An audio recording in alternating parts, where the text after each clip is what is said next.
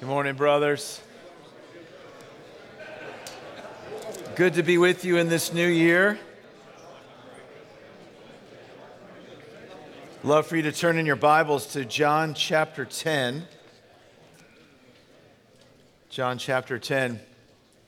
Well, uh, doing some work late yesterday afternoon. I really needed to get it done before the end of the workday, and then my phone just started blowing up just texts like crazy, emails flying in. Um, apparently, uh, a legend had retired. And I know some of you in here uh, are long-time Bama fans, and you have enjoyed superiority over all of us. I know you're hurting today.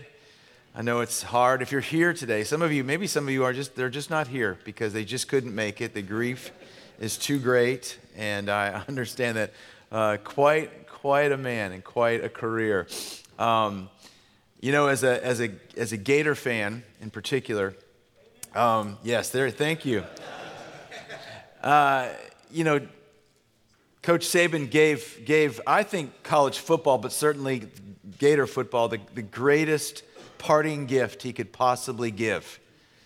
Because that day on January 2nd, uh, um, he, uh, or excuse me, yeah, in the SEC championship game, he, in one game, eliminated both Georgia and Florida State from being in the college football playoffs. and as a Gator fan, that was the best thing that happened this season. So we say thank you, Coach Saban. What a, what a great gift for that.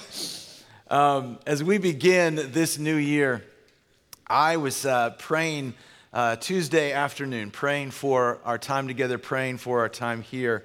And one of the things that I became overwhelmed with is just, again, the gratefulness that I have for the faithfulness of men here and the strengthening that that faithfulness brings.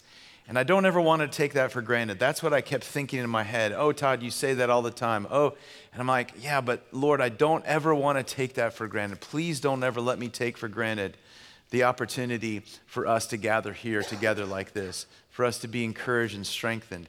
And again, your faithfulness, your faithfulness is the thing that strengthens me and each other in our walk with the Lord. Showing up, being present. That's what, it, that's what the writer of Hebrews was saying when he's saying, don't, don't neglect the meeting of together like some are doing, but encourage each other all the more as you see the day approaching. So for us to, to be here, I don't want to take it for granted because I, I meet men and talk to men all the time who are, who are really struggling, but they're struggling alone. And I just keep trying to encourage them. You need to get to a place where you can join with other men, where you can join with other brothers in Christ, and you can walk together because you, you cannot do this alone. We're all struggling, we all face struggles. And we need each other. And we can't, uh, we can't do this alone. So thank you. Thank you for the example that many of you have been setting for decades here. Thank you for the example of you younger men who've chosen to, to make this your place of gathering under God's word. Uh, it's encouragement to all of us. It's also a great encouragement to me. We're jumping back into the middle of John chapter 10. We ended in, in December looking at Jesus talking about being the good shepherd. And before I read this scripture, I think there's a few things that um, are important for us to understand in our scripture introduction. The first is you're going to hear me read in that very first verse that this is the time of the feast of dedication. I think our study of John, we've learned that John just doesn't write that as like, oh, a time marker. It's not simply to let you know a location and a time. Uh, he's also trying to make a statement about the Lord Jesus Christ. So, just so we're all clear about the Feast of Dedication uh, was, or actually is, uh, in 167 BC, so just 160 years before the time of Christ, um, Antiochus Epiphanes decided to set up a statue of Zeus in the temple in Jerusalem. And of course, that was an absolute abomination to the, uh, the people, the Jewish people. It was a step too far. They, they, they had been uh, under the control of other nations for, for millennia, but, but having uh, their temple desecrated was for them a step too far. So Judas Maccabeus and the Maccabeans went ahead and, and had a revolt, and they actually won back um, that Temple Mount um, in 164 BC. and they, were, they went, they declared, the whole country declared a feast of dedication, eight days of dedication for the temple to reclaim their religious place. We know that today as Hanukkah. So, this feast of dedication, this feast of lights, this is the context by which, in which we are uh, seeing Jesus act uh, this morning. I also want to note that this is the end of Jesus' public ministry. Um, when we get to chapter 11 next week, we're going to begin to see at that point, from chapters 11 to chapters 19, the, the days that lead up to the cross. It's unique in John's gospel compared with the synoptic gospels that half of John's gospel just has to do with the days and, and week before Jesus went to the cross, his crucifixion and his resurrection. And so this is a pivotal point, uh, not just in the moment for the Jewish people and their belief of Jesus, but certainly in John's gospel as he's, as he's writing this. And then, I know this seems like a question that should be silly to us. Is there really more for us to know about Christ? But sometimes I think those of us who've been in Amen Bible study forever, have read the Gospel of John or all the Gospels or walked with Jesus a long time, there's a tendency, we would never say it out loud, but there's a tendency to think, I'm not sure there's much more I need to know about Jesus. I think I know a lot about Christ. And yet there's a reality here, isn't there, brothers? That we will spend our whole lives, and I actually think eternity, learning more and more about Jesus. There's always something more for us to know about Jesus Christ. We have not reached that point. We won't reach that point. So, what an opportunity for us, because that's the theme of our whole study this year knowing Christ so, what is it today, Lord? Even as, as, as we go to this time and read God's word, what is it today, Lord? What, what one more thing? Teach me one more thing about Jesus. Jesus, reveal one more thing about yourself. Holy Spirit, open my eyes so I can see that. With that thought and that prayer, let me read beginning in uh, verse 22 through the end of the chapter. At that time, the feast of dedication took place at Jerusalem. It was winter, and Jesus was walking in the temple in the colonnade of Solomon. So the Jews gathered around him and said to him, How long will you keep us in suspense? If you are the Christ, tell us plainly. Jesus answered them, I told you, and you do not believe. The works that I do in my Father's name bear witness about me, but you do not believe me because you are not among my sheep. My sheep hear my voice and I know them, and they follow me. I give them eternal life, and they will never perish, and no one will snatch them out of my hand. My Father, who has given them to me, is greater than all, and no one is able to snatch them out of my Father's hand. I and the Father are one.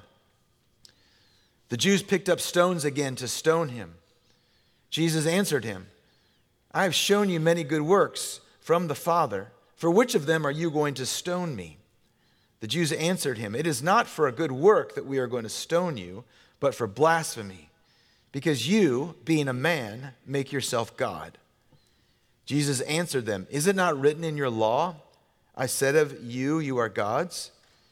If he called them gods to whom the word of God came, and scripture cannot be broken, do you say of him whom the Father consecrated and sent into the world, You are blaspheming?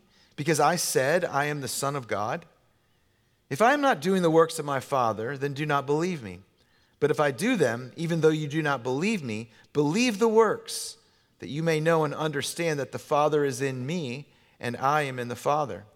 Again, they sought to arrest him, but he escaped from their hands. He went away again across the Jordan to the place where John had been baptizing at first, and there he remained. And many came to him and they said, John did no sign, but everything John said about this man was true. And many believed in him there. Very fascinating, powerful passage. Again, this pivotal moment that is both in John's gospel from the public ministry to the personal ministry of Jesus as he goes to the cross, but also a very pivotal moment again for the uh, Jewish people, for those who were there to hear him. And as we look at things this morning, there are two, this passage actually divides itself very nicely up into two, two sections. One has to do with Jesus being Messiah, the other has to do with Jesus being the Son of God. And the way I want to look at it this morning is first of all to see this Jesus as he comes to the Jewish people, as he comes into the world, as he comes to us, as a Jesus beyond a Messiah of our making. Jesus being beyond a, Messiah of our making.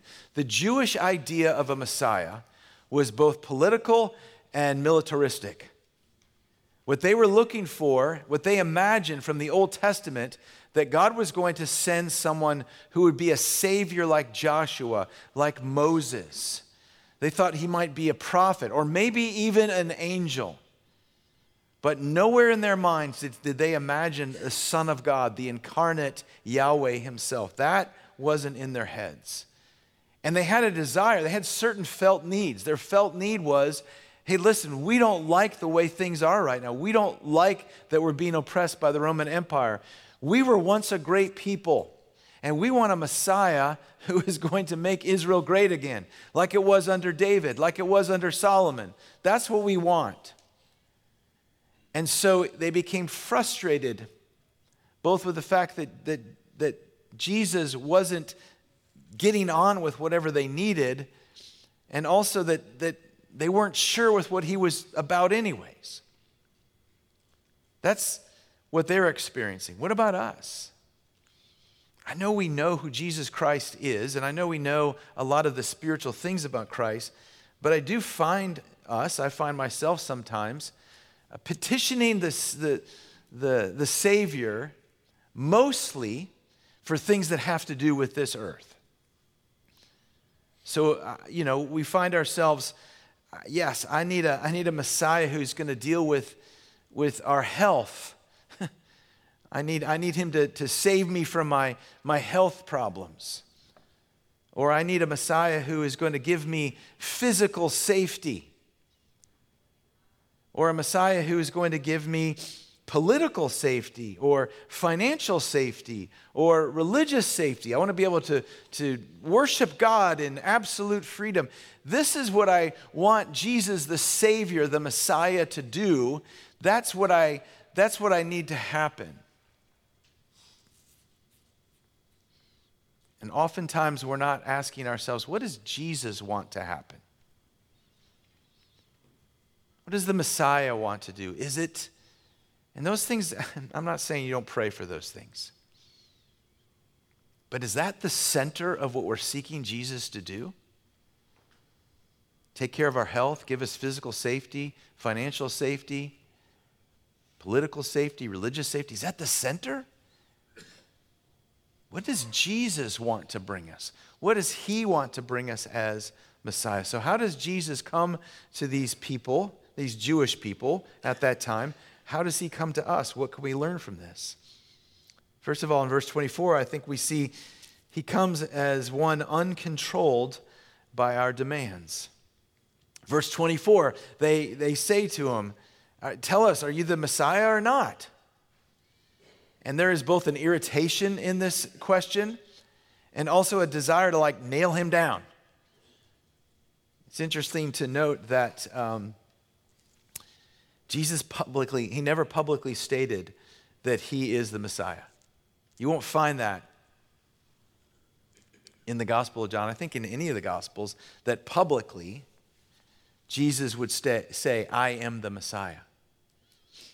The reason is that their view of a Messiah they would have immediately applied to Jesus, and that's Jesus wasn't interested in their public opinion of what a Savior should be. And so he never makes that statement publicly because he knows it's going to be misinterpreted when he does that. And he's not interested in being defined by our public opinion.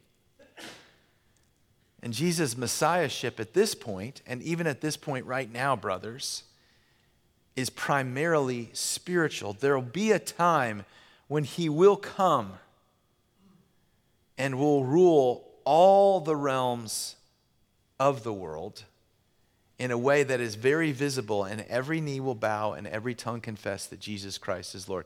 There will be that. But right now, The messiahship of Jesus is a primarily a, of a spiritual nature. And safety often means something very different to Jesus than it does to us.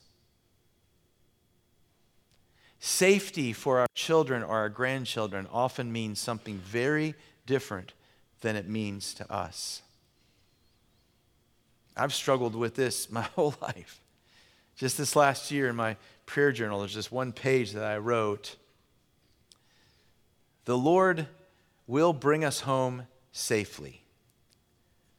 But home and safe means something different to him than it often means to me. The Lord will bring us home safely, but home and safe often means something different to Jesus than it means to me. Jesus is not going to be controlled by our demands.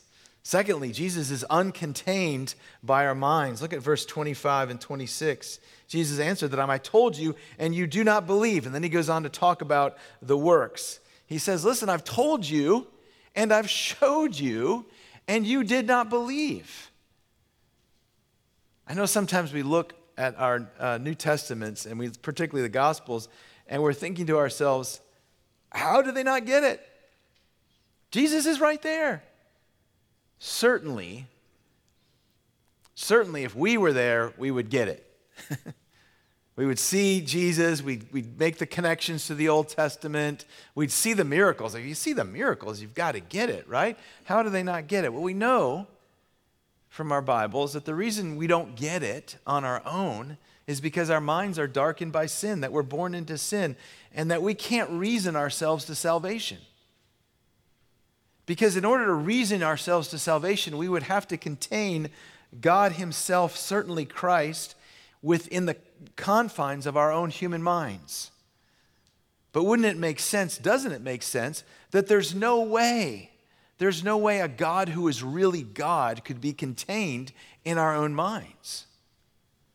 As my, one of my Bible professors often said, um, we could apprehend God, but we can't comprehend God. You can, you can touch him, but you can't put your arms completely around him. He cannot be contained in our minds. And so here, these darkened minds, and certainly for all of us before we came to know Christ, we can't just reason. We can't, you can't just explain it logically, not because, not because Jesus doesn't exist in the confine, in, in the, uh, in, in the reality of reason, but because it can't fit in, in our own minds of logic and reason. It's too big for that. He's too big for that. And so the faith that it takes for us to believe that Jesus is the Son of God is not a blind faith, but it's certainly something beyond our ability to reason.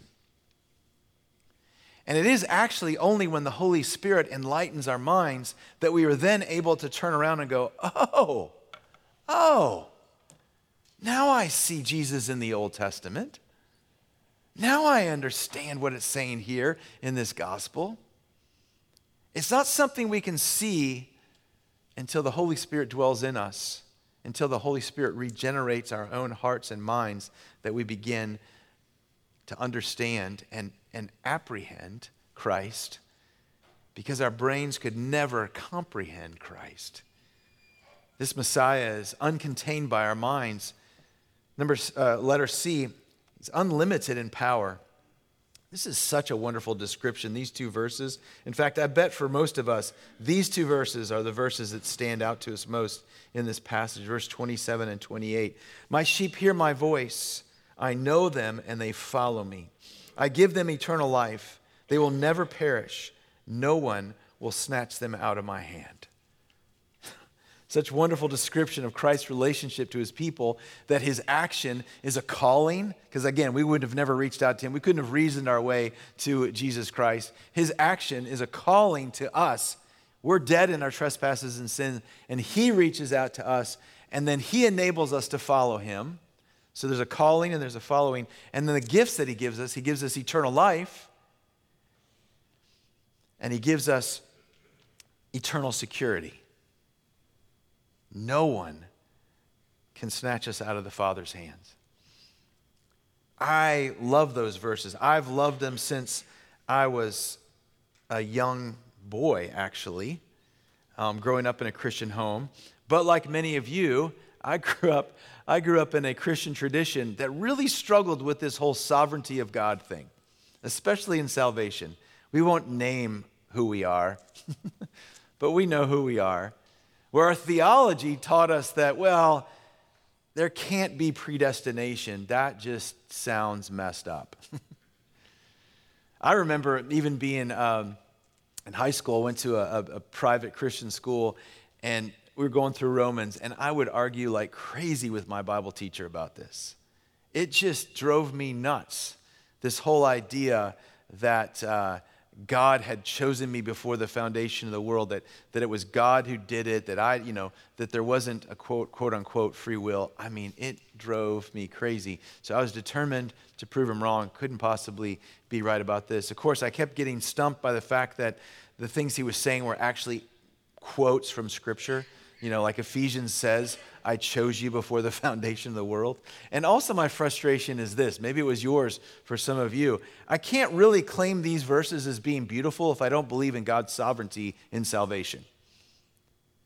In other words, if I had any part in my salvation, if any part of it depended upon me, then that would mean I can fall out of it.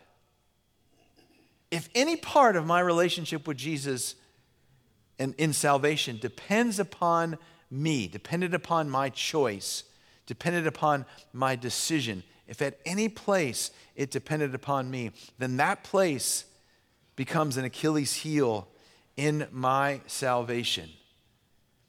A place where it could fall apart. So, this idea of eternal security is beautiful, but it has to be coupled with God's sovereignty and salvation. You can't separate these two things. And finally, um, I just realized, you know what? That's what it says in the Bible. I can't comprehend it all, I can't explain it all. It's just what's there. And I got to embrace it. And you know what? On the other side of that, it sure is beautiful. It sure is beautiful to know that this is a truth. And it's not something I have to question. Can I contain it in my mind? No. This power, this unlimited power, is absolutely beautiful. When you think about it, think about this, brothers. Christ's power with God has the ability to overcome anything that threatens your salvation, any struggle with sin that threatens your salvation, any struggle with brokenness that threatens your salvation, any challenge by Satan and temptation into your life, any struggles with addiction, any anything. God's going to finish the work that he started in you. He's going to finish it. I know, I, I, I, used to not believe this, but now as I'm getting older, I get it. I've had men in their 70s and 80s, uh, they've said, I'm finding it harder to deal with temptation now in my life than I ever have before. I feel like the attack is even greater. And as a young man, I was like, well, shoot. I kind of thought and hoped things would get easier when I got older, when it came to the whole temptation thing. Isn't it great to know whether you're 25 or 85 that the power of Christ is going to get you home? The power of Christ can overcome anything in your life. Anything, any attack of Satan, unlimited power. And then, of course, unequivocal identity. There's no doubt what Jesus was saying here. He's saying here in these verses at the very end, my Father's mission and my mission are exactly the same. We have the exact same. Yahweh, who you worship, the I am, and myself, we have the exact same mission. And because we have the exact same mission, that would therefore mean we have the exact same essence. That we are, as he'll say later, one. Jesus was very clear about that. And John's main point in his gospel everywhere is that Jesus is clear about being God. John wants to make that point clear. Jesus himself was very clear in saying that he was God. He was not a prophet. He was clear about that. He was clear about saying, I'm not an angel and I'm not another God. I'm not putting myself up as a God next to God. Jesus was very clear, according to John's gospel, of saying this, of seeking to make this clear. You know, when you think about all those things, uncontrolled by our demands, uncontained by our minds, unlimited in power, unequivocal in identity. I love how Sinclair Ferguson puts it only a Jesus could invent a Jesus. Only a Jesus could invent a Jesus. No human would ever come up with this Messiah. Every attempt by any of us to define Christ in our own words, in our own terms, any attempt by the world to put some kind of description on it falls way short because even in our attempted imaginations, we could never come to this place. Only a Jesus could invent a Jesus. Of course, the Jewish people, they got what Jesus was saying. That's one of those things in, in uh, apologetics. If you ever meet a friend who's saying, Well, you know, I just think Jesus is a great teacher and he has great stuff to say, and you know, I, certainly he's probably the greatest man that ever walked the earth. This is one of the places you can turn to and say, well, this is a problem with your, your, your conclusion about Jesus. Because number one, Jesus himself claimed to be God. Well, your friend says, yeah, but I mean, that's, that's what the writers of the gospel said. Well, no, actually, look and notice that the Jews understood Jesus was claiming to be God. They were upset with him. They, they did not miss, they were not unclear about what Jesus was saying at all. They got the understanding of what he was saying, they did not believe in who he was. Jesus is greater than the God we can imagine. In our wildest dreams, if we were thinking more positively, we wouldn't have come to this because only a Jesus could invent a Jesus. First of all, look at verse 36. It says, consecrated by the Father. This is a word that would, would I, I would have skipped over. Maybe you skipped over um, until I begin to understand the context when, when John puts it, says, at the time of the feast of dedication. And then he says here, Jesus says, consecrated and sent into the world by the Father. Consecrated means set apart, it means dedicated. so John's making it clear here by connecting it to the Feast of Dedication. In fact, in John's Gospel, you're going to find that John is pointing out that Jesus fulfills every feast, every religious feast that existed. And here, this is just a political one. But here at the, the Feast of Dedication, the Feast of Lights, John is saying, Jesus said, I'm consecrated, I'm the, I'm the dedicated one. So, right then, as they're taking eight days to celebrate and set apart, dedicate the temple for special worship, Jesus is making clear again, I am the temple. I am the place where you meet God. I am the place. It's in me, not in this building, that you are going to meet with God. And notice too that they, they say, it's interesting, they say, you've made yourself out to be a God. You make yourself God. You, being a man, make yourself God. Verse 33. Well, he doesn't. He doesn't make himself to be God. He's been declared God. That's what he's saying by consecrated by the Father. And that's what happened at his baptism. It's God the Father who said, Behold my Son in whom I am well pleased. So it's not Jesus making himself out to be God, it's God the Father himself declaring that he is the Son of God, consecrated by the Father. So certainly we. Well, we'll get to that. Hold on. the second thing I want us to see in this, I want us to see Jesus, this incarnate person of the Trinity. The Jews were monotheistic, compared with the polytheistic people around them. The Jews at that time only thought of Yahweh as, as one God, one person, and that was in contrast to the polytheistic religions around them who thought of many different, different gods. And uh,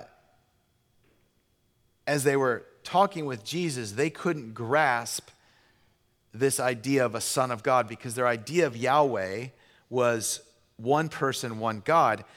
And Jesus was trying to let them know no, let me tell you who God really is. Let me reveal to you who Yahweh really is. And that's what that's part of what Christ came to do. Certainly, the ultimate thing he came to do is to bring salvation to us as sinners, to redeem his people. In doing so, he revealed the heart of God. He revealed who God was, not one God, one person, but one God, three persons three distinct persons, as we know from our theology. So Jesus is a distinct person of the Trinity, but he is the Word made flesh. Again, this is something way beyond our imaginations. We couldn't have come up with a God like this. No one on earth uh, could have come up with a God like this. And even those of us who grew up in the church and understand the truth of the Trinity, it always stretches our minds, doesn't it? I always think it's um, humorous unless I'm the one that's being the assigned the topic. But when you when you get the children's message assignment and the assignment is Trinity, and you're like, okay. You know, so you're up there with like an egg and you're talking about the shell and the yolk and the and, and you, the, you're like that's not working. Or you're going to use ice, water, and steam and and they. I mean, we have a hard time talking to adults about what the Trinity is. How in the world are you talking to a five year old about what the Trinity is? But again, if I'm not the one giving the message, it's always fun to watch somebody squirm, you know, watch James try to figure, or uh, Philip try to figure out how he's going to share these five year olds what the Trinity is. It's way beyond our imagination. Again, we can't comprehend it, we can only apprehend it. We can only see parts of it. But here, because God has loved us so much to reveal himself to his people, he is the Word made flesh. So we could see him this distinct incarnate person of the Trinity. And, and then even thinking about how, how his connection to our humanity, how his taking on human flesh, and yet while still being fully God, how that connection, again, you, we couldn't have put that in our imagination. We couldn't have written that. This is, this is a God well beyond our wildest dreams that, that He is God and hasn't lost power, but that He would connect with us. And so, even through the first century of the early church, um, there were so many, there was so much that tried to pin down Jesus and his deity and his humanity. In fact, this passage in particular was one that was used to try to figure out, and sometimes in, in trying to comprehend this, you just had men and women who just went off in, in, in wrong theology because they so desperately wanted to contain it in their minds. Brothers, don't worry about it being contained in your mind. Instead, see it, believe it, and know that because Christ has come, you can, you can touch it. Though you may not grasp everything about it. Again, we will be learning about this our whole lives. But notice that this theology, this deep theology, some of you would love if I just went off right now and we just studied some deep theology on the person of Christ. Some of you would say, I'm going to go to sleep if you do that. But whatever you feel about theology, don't miss how beautiful it is in verses uh, 28 and 30 on the previous page, or that's previous page of my Bible, previous section, 28 and 30, that when Jesus talks about being one with the Father, his being united with the Father, notice how that theology is connected to his relationship to us. You see that? He says, These are my sheep. No one can, this is 28, 28, 29, 30, or 27, 28, and 29. These are my sheep. I call them by name. They follow me. I give them eternal life. No one will snatch them out of my hand. My Father has given them to me. No one will snatch them out of his hand. My Father and I are one. Notice that's the theology. That's the theology of, of God being, a, uh, Jesus being a distinct person of the Trinity and yet being God himself, being the incarnate one and yet being God himself. But notice how John connects it to its relationship to us. And let me say, brothers, any theology you ever study is always has implications for us. It's always connected to us. It's not just something that's just out there. It's something that can impact our lives. So anytime you see that in Scripture, don't, don't move away from it. Anytime you have the opportunity to study some aspect of theology, don't run away from it. Realize that it's going to expand your understanding of God's relationship to you in a way that is, that is going to be personal. It's really going to be personal. He's a consecrated by the Father, he's incarnate person of the Trinity, and finally, he is one with the Father. Verse 37 and 38. So, a distinct person of the Trinity, but one with the Father.